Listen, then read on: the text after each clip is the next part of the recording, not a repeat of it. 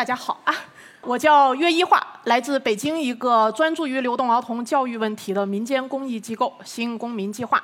留守儿童的问题我们谈过很多了，然后来之前我特意去数了一下，最近三年光是一席应该就有超过五位的老师来分享过与留守儿童有关的内容。那这么多年过去，留守儿童的境况有改变吗？嗯，确实啊，有更多更好的校舍被修建起来了。很多孩子的住宿啊、餐饮的条件啊也得到了改善。那数量呢？留守儿童的数量有下降吗？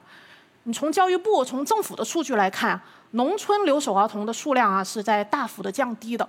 但是伴随城镇留守儿童数量的增加，留守儿童这个群体的总量其实没有大幅减少。缺少爱、缺少陪伴、缺少安全感，仍然是这个群体最主要的困扰和问题。所以我们今天要在这里谈论流动儿童，是因为流动儿童和留守儿童就像一枚硬币的反面正反。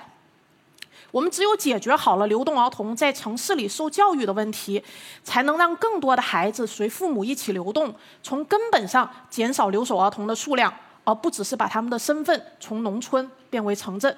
流动是一个离我们每个人都不遥远的话题哦。大家看这张图，最右边的那个点，二零一九年。在中国的城镇常住人口里面，有二点三六亿是没有本地户籍的，会被叫做流动人口。我自己也是其中一之一啊。这二点三六亿的流动人口，意味着九千八百七十万的流动人口子女。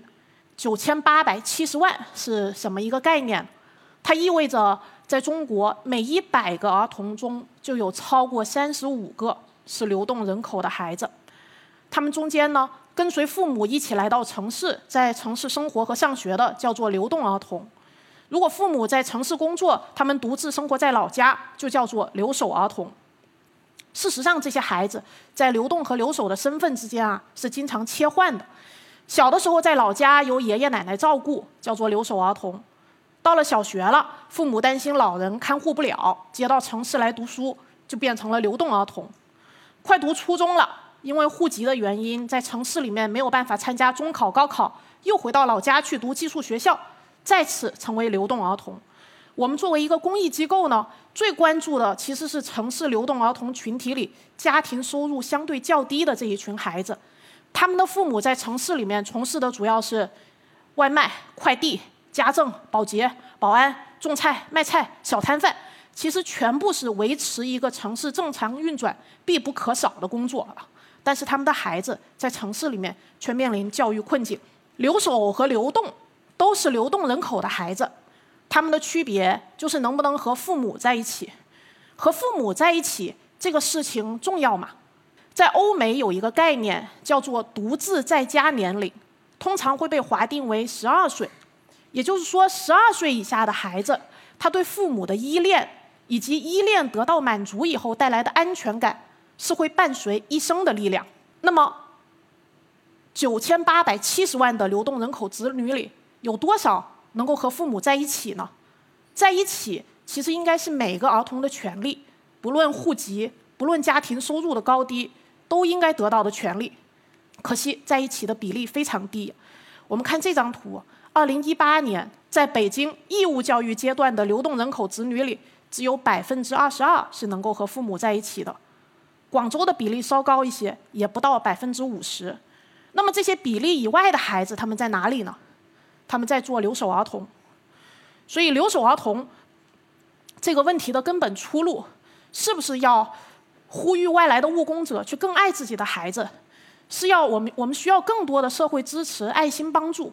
我们不是说这些没有用，但是远远不够，而且远远不是在回应这个真正的问题。流动儿童问题的真正解决的出路，就是允许这些孩子和父母一起流动，让这些孩子和父母在一起。那为什么这么多孩子，像刚刚大的的数字，大家还记得吗？在北京，只有百分之二十二的流动人口子女啊，义务教育阶段能和父母在一起。为什么这个比例这么低？是因为难。一个非京籍的孩子，其实在广州也是一样啊，非广州户籍的孩子想在城市里面，啊，找到一张属于自己的课桌太难了。这个是二零一九年北京市海淀区，呃，非京籍的孩子幼升小需要的材料清单。非京籍的孩子如果想入读公立学校，要面临一道不低的门槛。这一道门槛曾经是高昂的借读费和赞助费，在政策禁止收费之后呢，这道门槛就变成了市政以及与之相关的一系列的公章、证明、材料。但凡跑过政府办手续的人，应该都能够想象到，这是一张随时会让人就如履薄冰、随时会感到绝望的清单。需要注意的是啊，我们在这里谈到的公立学校，不是那些热门的学区啊，需要学位、需要大家排队去抢。抢的抢抢的公立学校啊，我们服务的孩子，他们的家庭啊，大部分居住在城市边缘地区。其实这些城乡结合部的村里的公立小学，是根本招不满，甚至招不到本地生源的。一方面是因为户籍人口的减少，另一个原因是村里的孩子家长会想尽办法把他们送到城区去上学。我自己曾经了解过，二零一六年的时候，在北京东南四环外面有一所村里的公立学校。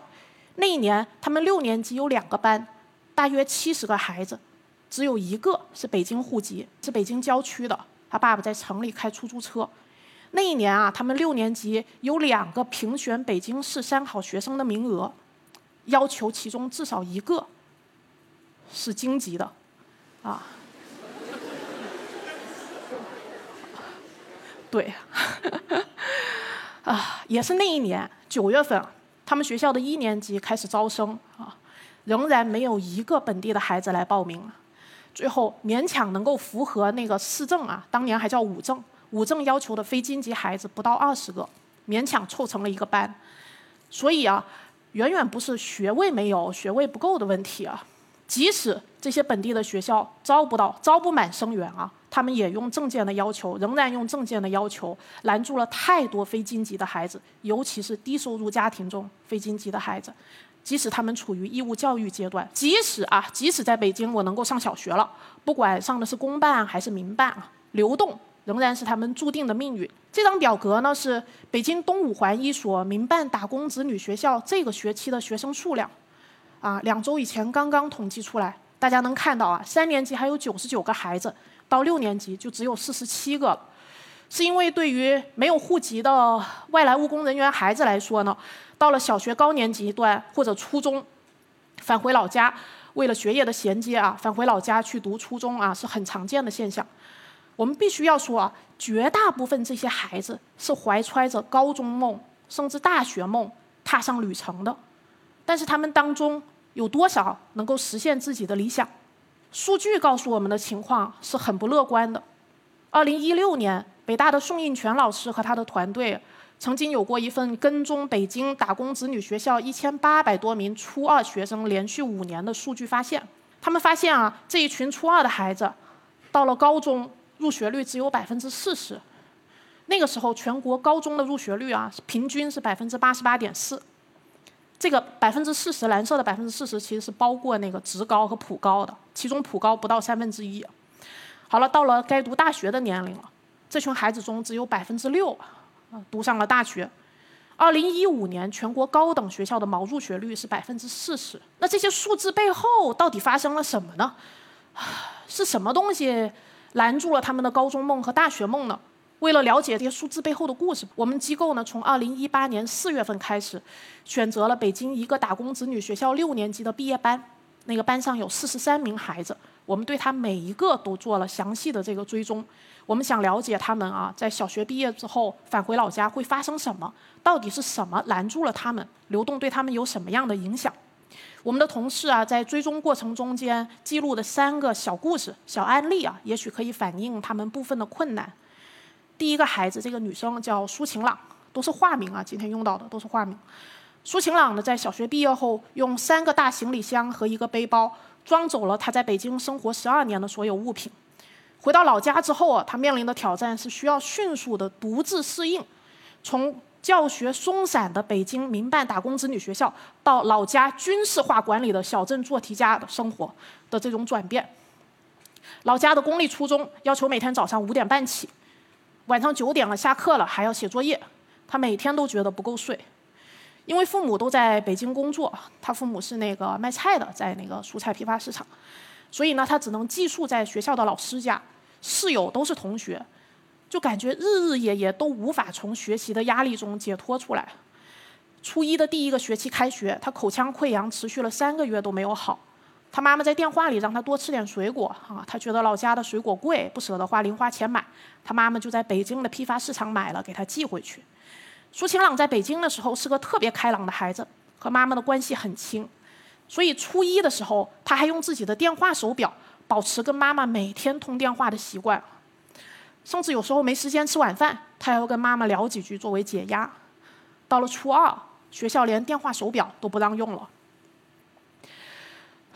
老家和北京之间啊，截然不同的学习方式和学习压力，是很多孩子在返乡后会遇到的第一个严厉的下马威。没有家庭的支持，你必须靠自己啊，独自迅速的完成转变和适应。一旦没有适应过来，你掉下队，可能就再也追不上了。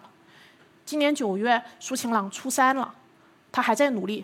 第二个孩子叫李依依，这张图片呢，是他回老家。想考县里面最好的一所私立初中时，在门口等候要考试的人群，但李依依最终没有等来自己考试的机会，因为老家的学校认为她提供的小学学籍表不正规，所以在第一轮就筛掉了他。他为什么不正规？因为他在老他在北京读的这所民办打工子女学校是没有办学许可证的，学校的办学者为了解决学生的学籍问题，在自己的老家河南。找了一所学校给孩子们挂靠，所以这些孩子啊，上的是一个北京的学校，学籍表上盖章的却显示是一个河南的学校名称。学籍表上这些混乱的信息，把李依依这个在这个在北京班上成绩很好的孩子拦在了自己心仪的学校门外。这个孩子叫陆军，一个安徽的男生。他是在小学二年级的时候被父母从老家接到北京的，因为他在老家当时身体实在不好啊。整天都长痱子，所以小升初的时候，陆军非常非常不想回老家。他整天在妈妈前面面前唠叨说：“如果我这次考试成绩好一点，如果我表现的好一点，是不是就可以不回去？是不是就可以晚一年再回去？”但他妈妈非常坚定的想让他早点进入学习状态，把他送回了老家。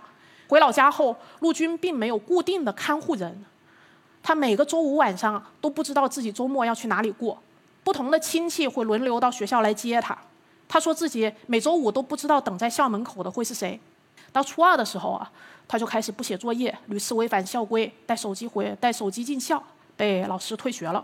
我们追踪的这四十三个孩子啊，从一八年四月份到现在啊，已经进入初三的第一个学期了，只有十四个还继续保持有读高中的理想。但根据我们的了解，看他们的成绩，这十四个孩子里面，可能真的有希望读上高中的，应该不到八个。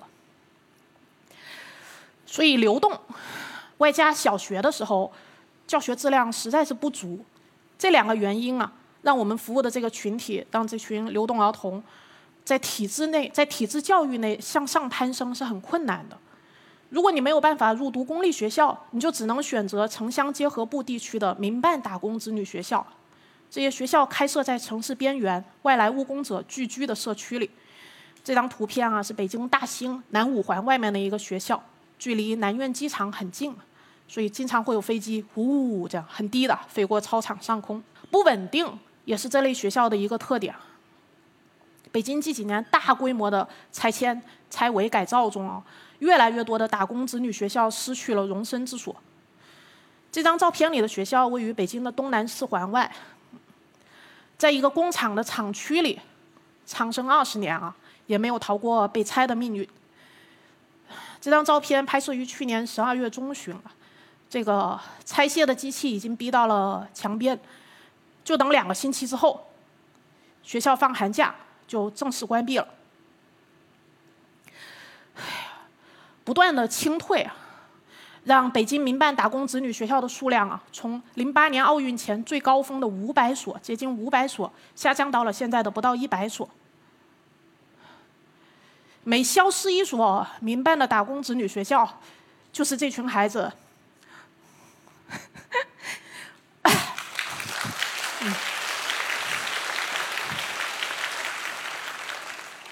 美校是一所民办打工子女学校，就是这群孩子，尤其是低收入的流动儿童啊，与父母在一起的希望泯灭一分。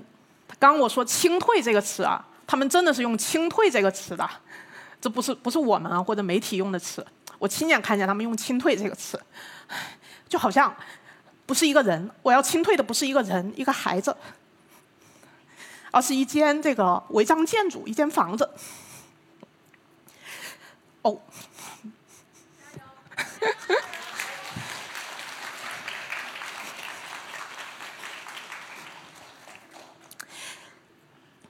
虽然过去二十多年啊，北京的这种民办打工子女学校，其实包括广州啊，北上广深都是这样的情况啊。北京的民办打工子女学校为这些流动儿童，为数百万的流动儿童提供了一张父母身边的课桌，但是这些学校的教学质量不足，他们的教学质量跟公立学校可能差距在十年以上，也是一个不争的事实。我们用一些简单的数据来理解这中间的差距。民办打工子弟学校没有政府资助，所有的收入来源于家长交的学费，一个学期从三千、五千，今年开始出现了八千。公立学校，北京的小学啊，生均教育成本是三万元，每个孩子一年三万元是由政府全额拨付的。所以你看，三千一个学期的学费，一年六千，和三万之间的差距已经是五倍，你更别说这是民办学校啊，老板还是要盈利的。两边教育资源的差距会全方面的体现在啊学校的硬件、老师、学校能够开设的科目上，方方面面。北京的民办打工子女学校基本都起源于九十年代中，当时的外来务工者的孩子如果想读公立，需要交高昂的赞助费和借读费，很多家庭交不起，就自己凑一凑，找一个在老家做过老师的这个乡亲来教孩子。后来学生人数越来越多，竟就成了学校。我们从当时学校的一些校名，就能够推测出当时乡亲们从事的行业，像这个河北菜农小学，或者是乡亲们来自哪里，河北小学分校，啊，叫分校也很有意思啊。当时出现了这种学校以后啊，市场极端的旺盛啊，供不应求，太多的外来务工者想把孩子留在身边上学了。我们知道当时最多的一个学校可以同时有八个校区，上万的孩子。没有办学许可证的啊，以一种半地下的方式存在，然后钱也是啊，能怎么省钱怎么来。你看，这是当时的校车。学校的教育资源不足，这个办学者为了节约成本啊，尽量的少请人。老师的课时数啊，每周在二十五到三十节之间。大家可以看到啊，这张课表啊，一个老师，三年级、五年级的语文啊、科学、写字，其实就都是语文课。一周一周平均每天五节啊，你可以想象这个老师有多少时间可以用来备课。打工子弟学校老师的课时负担啊，基本是公立学校老师的两倍以上，工资只有二分之一到三分之一，没有体制内的培训和晋升啊，完全是体制外的一个打工者。所以老师的流动性非常高，学校基本上是以刚刚毕业、经验不足的年轻教师为主，或者是那个乡村下岗的代课教师到城市里面来找工作。学校和家庭啊都没有办法给这些孩子提供阅读的资源。我们曾经在北京一个学校问三百名孩子，四年级的孩子，你写出你最想看的三本书和你最喜欢的三本书啊？你看想看的三本书里面有很多答案是空白的，填不出来。我们团队曾经有一个同事，啊，一个老太太啊，是从公立学校退休的老师，然后呢，负责在这种打工子女学校里面做培训。有一次我跟他一起啊，在等公交去学校的路上，他真的是痛心疾首的对我说，他每次去这些学校翻看孩子们的作业本啊，都感觉到这个心痛、焦急，希望自己的工作能多挽救一个文盲就是一个文盲。我们不知道这两类学校真实的教学水平差距有多大，只有一些细节。你像这个，是我们曾经在一个图书馆的志愿者啊，新年之前收到很多孩子送过来。自己写的贺卡，卡片上写着甜甜的新年祝福，但从一年级到了六年级，没有一个能把阿姨的姨字写对的，所以志愿者忍不住就写了正确的两个字啊，贴在墙上。在这样的教育资源和教育环境下啊，流动儿童通过体制内教育实现阶层的跳跃，改变命运，难度无异于中彩票。很高比例的流动儿童从高年级开始厌学，直到放弃学业。但这种放弃不是一种真正的个人选择，它是机会不平等影响下的个人选择。在不平等的条件下，弱势群体获得机会的可能被系统性的排斥，这些孩子没有机会接受公平优质的教育，成绩不行，引发对自我的否定，进而加剧对学业的放弃，形成恶性循环。打工子女这个群体，高中的入学率、大学的入学率如此之低，我们需要意识到，这不是一个群体的素质问题，这是一个不平等的社会政策问题。那怎么办呢？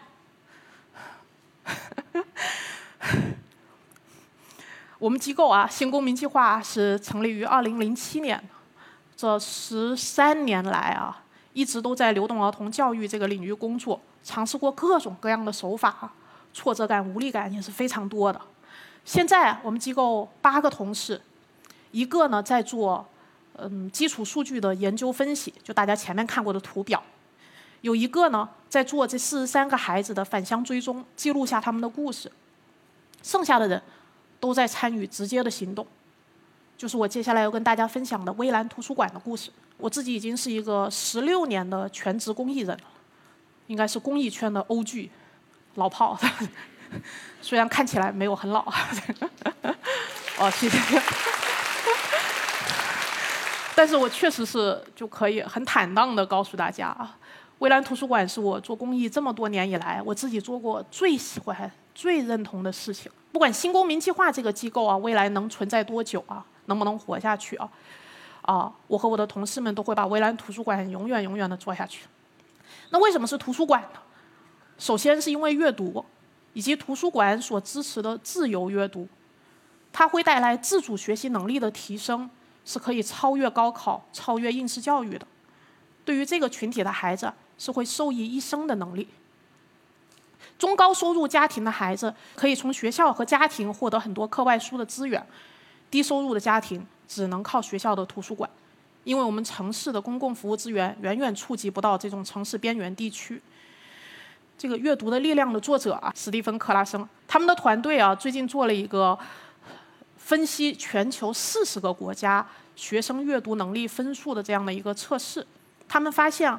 会影响学生阅读能力，其实只有两个因素：第一是学生家庭的社会经济地位，第二就是学校是否有图书馆。这个研究其实有很大的意义，很大的振奋意义，因为它告诉我们，至少从一定程度上啊，学校的图书馆是可以抵消学生家庭贫穷、学生家庭社会经济地位低带来的负面影响的。但是捐书这种事儿，听的还少吗？图书馆这种公益概念有什么稀奇的呢？稀奇，我们在北京的民办打工子女学校工作了十多年啊，从来没有见过一个真正活的图书馆，能够持续开放，让孩子去借书，有足够多好书的图书馆，一个都没有。广州的情况其实也差不多，为什么？为什么这些学校没有图书馆？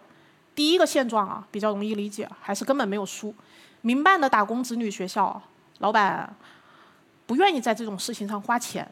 我在一七年的时候曾经采访过一个学校的办学者，他当时旧的校区因为拆迁了，然后被关闭，他就去一个职校租了一栋教学楼，打算继续办学，而且提高了学费啊，打算吸引打工家庭中的高收入一族啊，走高端路线。哎呀，然后但他们学校也没有图书馆。他当时听我问到这儿，一拍大腿，告诉我说：“对，我打算趁这个寒假去废品站淘一些书，放到班里面去给当图书角用。”没有书，真的没有书。我刚刚举例的这个老板啊，已经是比较重视阅读的一个 一一个办学者了。现状二，绝大部分是这样，超过一半的学校有书，多年来接受社会捐赠，收到了之后往仓库里面一放，门锁起来。比如说上面右右边这张图啊，是北京昌平的一个学校，零五年的时候就接受过姚明以及随姚明而来的 NBA 联盟、方中信等等明星的捐赠，他们盖了一个独立的彩钢板房作为图书馆，配了书架，书也是好书啊，合适的好书，什么德国儿童百科、获奖的儿童文学很多。但是在一七年啊，我们去到这个图书馆的时候，就是打开了一个尘封十二年的。仓库，地上的灰尘厚的。我们当时志愿者从家里拿了两台吸尘器去搞卫生，都搞了一个月。那么多的好书放在窗边，因为漏雨被泡了，发霉了。还有左边这种情况，常年不开放的学校图书馆，堆放了不要的桌椅、舍不得扔的沙发、发不出去的教材。这些房间根本不配叫做图书馆，他们最多只是一个仓库，没有人，没有有时间、有精力、有能力、有这份责任心去开放和运营图书馆的人呢，是这些学校图书馆开不了的主要的原因。第三种情况啊，比例很低，有一些学校会配一个老师兼职的，你来管图书馆吧。但是像我刚刚前面说过的一样，打工子女学校老师的课时任务是非常重的，分配一个给全校上课的美术老师，下午放学了要跟校车，中午要在食堂执勤，你来管图书馆吧，根本不可能。老师的精力连从社会捐赠的二手图书里面筛选出适宜的图书都做不到。我们在很多学校不开放图书馆的书架里面见到了这种社会捐来的二手图书。犹太人惹了谁？季羡林病榻杂技。所以一边是想看书没有书看的孩子，一边是书被锁在图书馆、锁在房房间里、锁在仓库里。那这个怎么办呢？嗯，我们我们来开吧。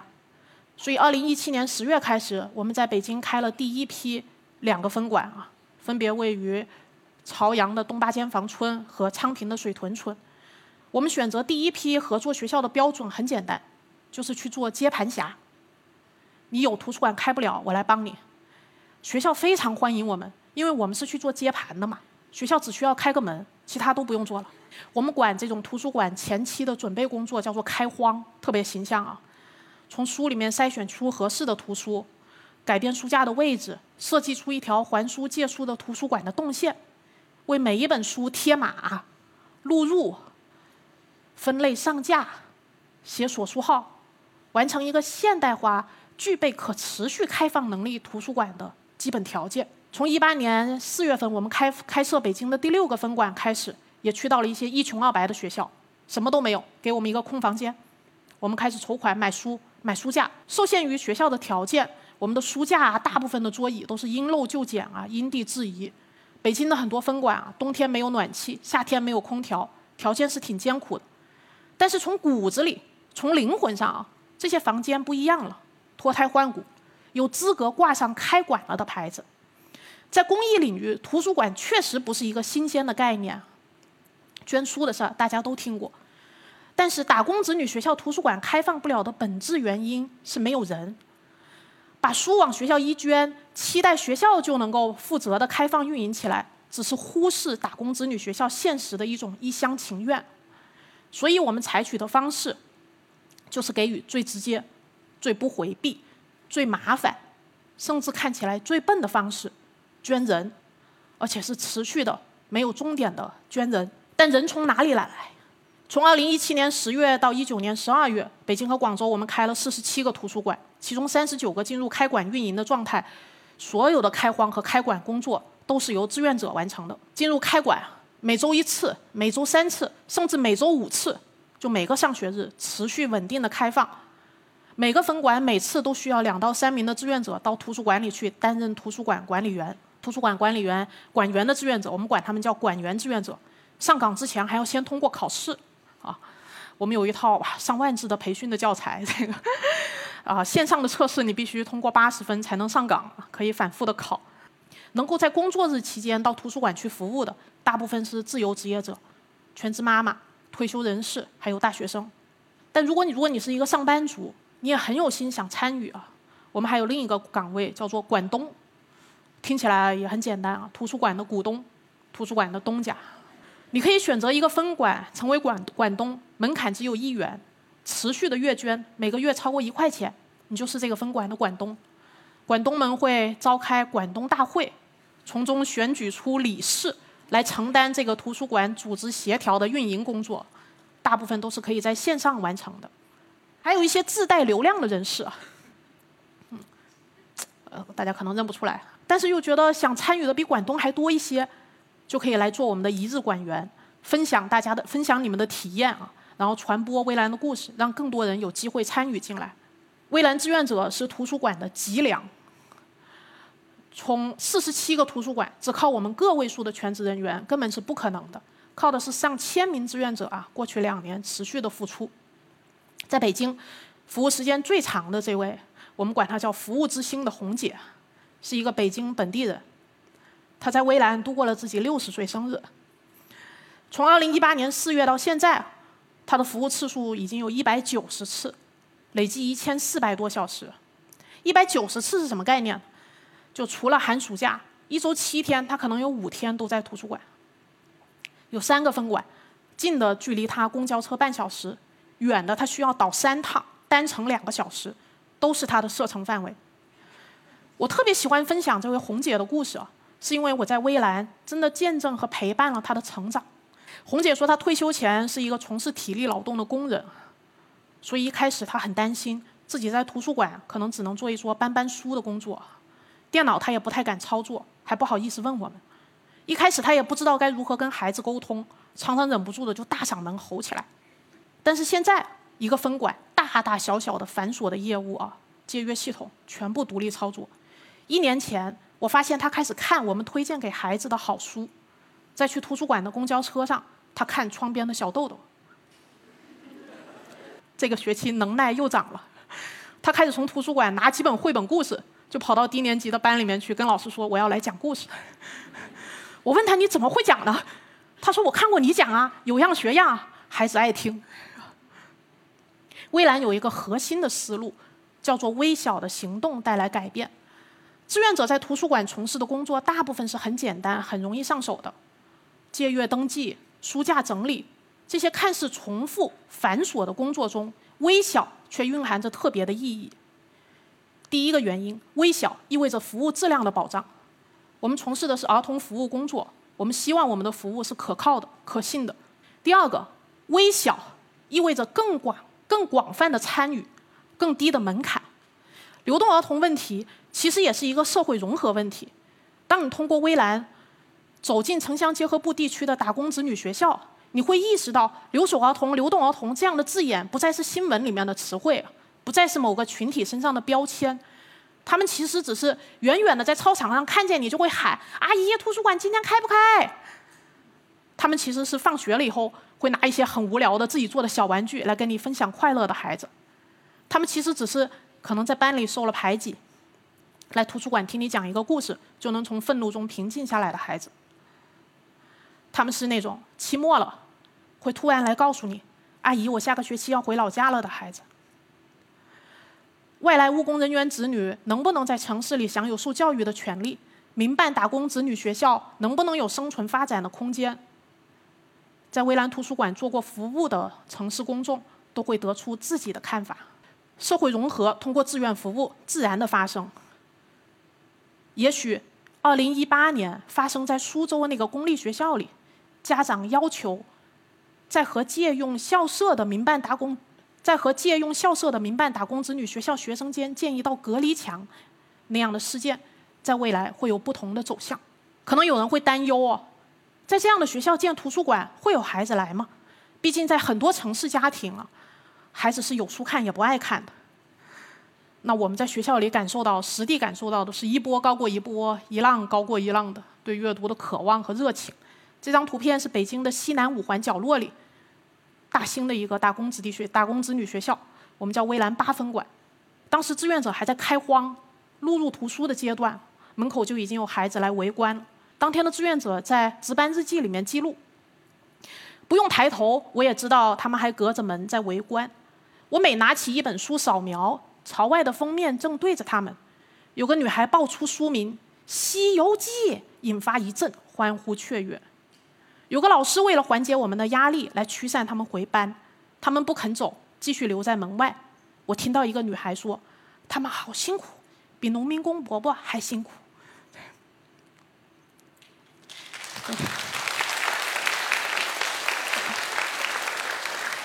每个分馆开馆后都会经历的排队借书的场面，还有图书馆的条件有限。跟大家去过的想象中的国图啊、广图啊，截然不同的环境啊，所以你会有蹲着的、坐着的，甚至趴着的看书就入迷的孩子。学校有了图书馆，原本午休时要站在角落里执勤的孩子，会变换了姿势。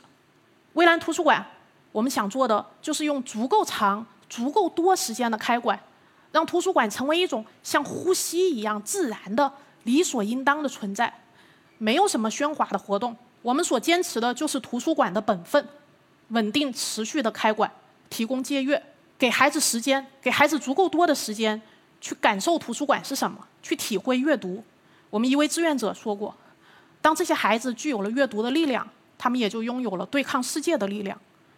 所以，请大家记住，微蓝图书馆，关注我们的微信公众号啊。